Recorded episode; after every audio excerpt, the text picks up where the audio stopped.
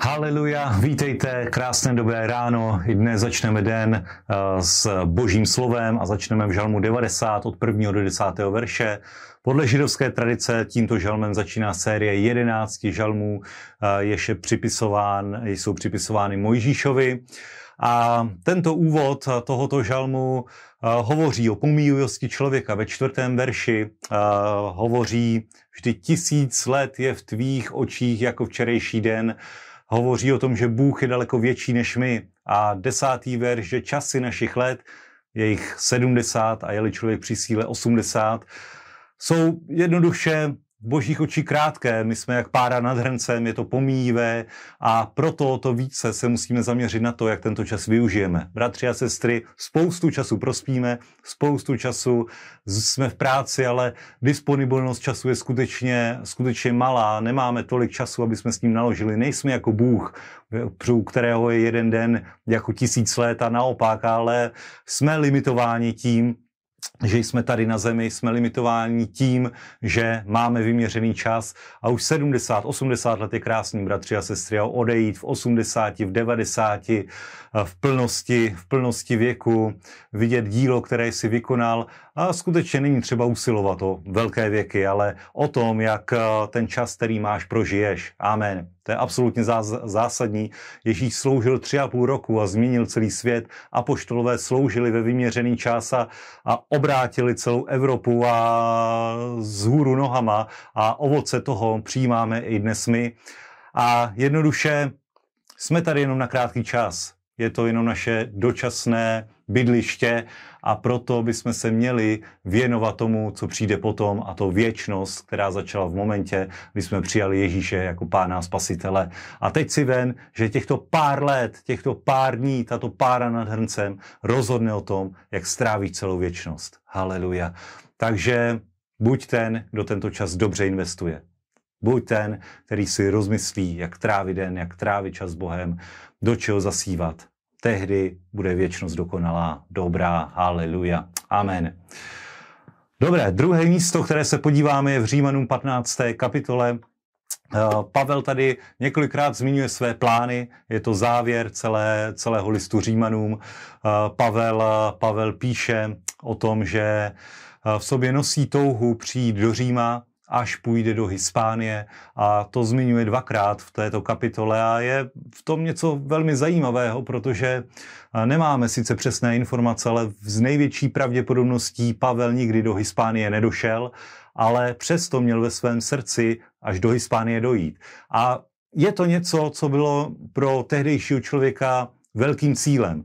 Už to, co Pavel učinil, to, co Bůh učinil skrze Pavla, že naplnil, naplnil celou tehdejší tehdejší východní Evropu, středomoří, evangeliem je něco úplně mimořádného, ale on myslel mnohem výš, mnohem dál. A tohle je něco, co bychom měli my mít v myšlence, mít velké cíle, mít velké plány, mít naděje, mít naději pro velké věci a to ti pomůže posunout úroveň tvoje víry tak, aby si dosáhl alespoň Říma aby si hovořil před císařem. Možná reálně potom nedosáhneš na Hispánii, nedostaneš se tak daleko, ale pokud tvé cíle budou malé, tvoje víra nebude stačit ani na polovinu.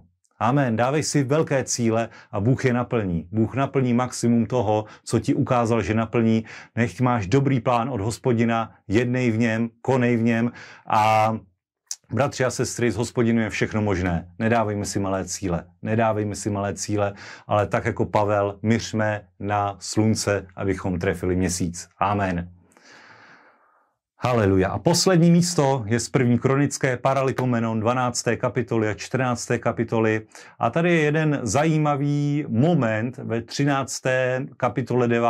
verši, kdy je popsána situace, kdy je přináš, přenášena truhla uh, do Jeruzaléma a cestou, cestou Úzav stáhl ruku, aby podržel truhlu, protože voli opustili cestu. Hospodinův hněv splál proti Uzovi a zabil ho, protože stáhl ruku na truhlu.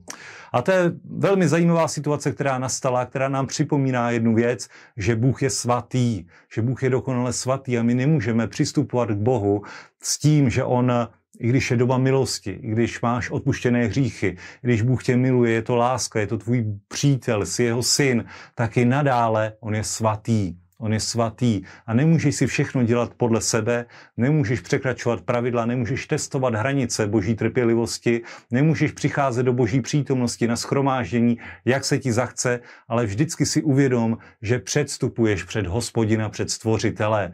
Neznamená to, že se ho boj, třese, ale boj se ho ve smyslu mít posvátnou úctu. Amen. A když takto budeš přistupovat k Bohu, tak mnohem víc moci se bude projevovat ve tvém životě.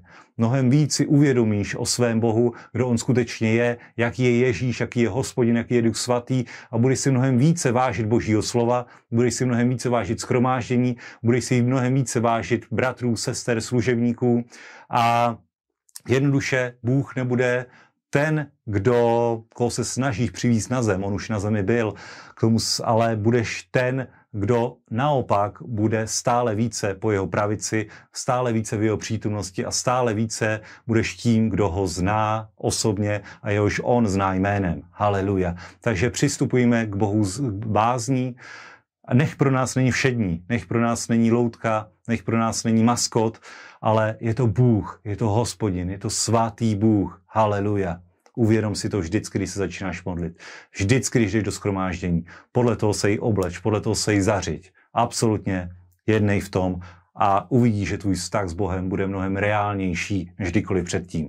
Haleluja. A i dnešní den odezdejme a zasvěťme Bohu. I dnešní den si užijte s tím, kdo je stvořitel, pán pánů, král králů. Uvědom si jeho velikost, jeho svatost, jeho dobrotu a i to, že on očišťuje každý tvůj hřích stále a přestupuj před něj vždycky s očištěnými hříchy. Haleluja, protože on je věrný, spravedlivý a když své hříchy vyznáváme, víme, že nás slyší a očišťuje nás od každého hříchu a každé nepravosti. Mimořádná doba milosti, bratři a sestry. Užijte si dnešní den, buďte požehnaní. Šalom.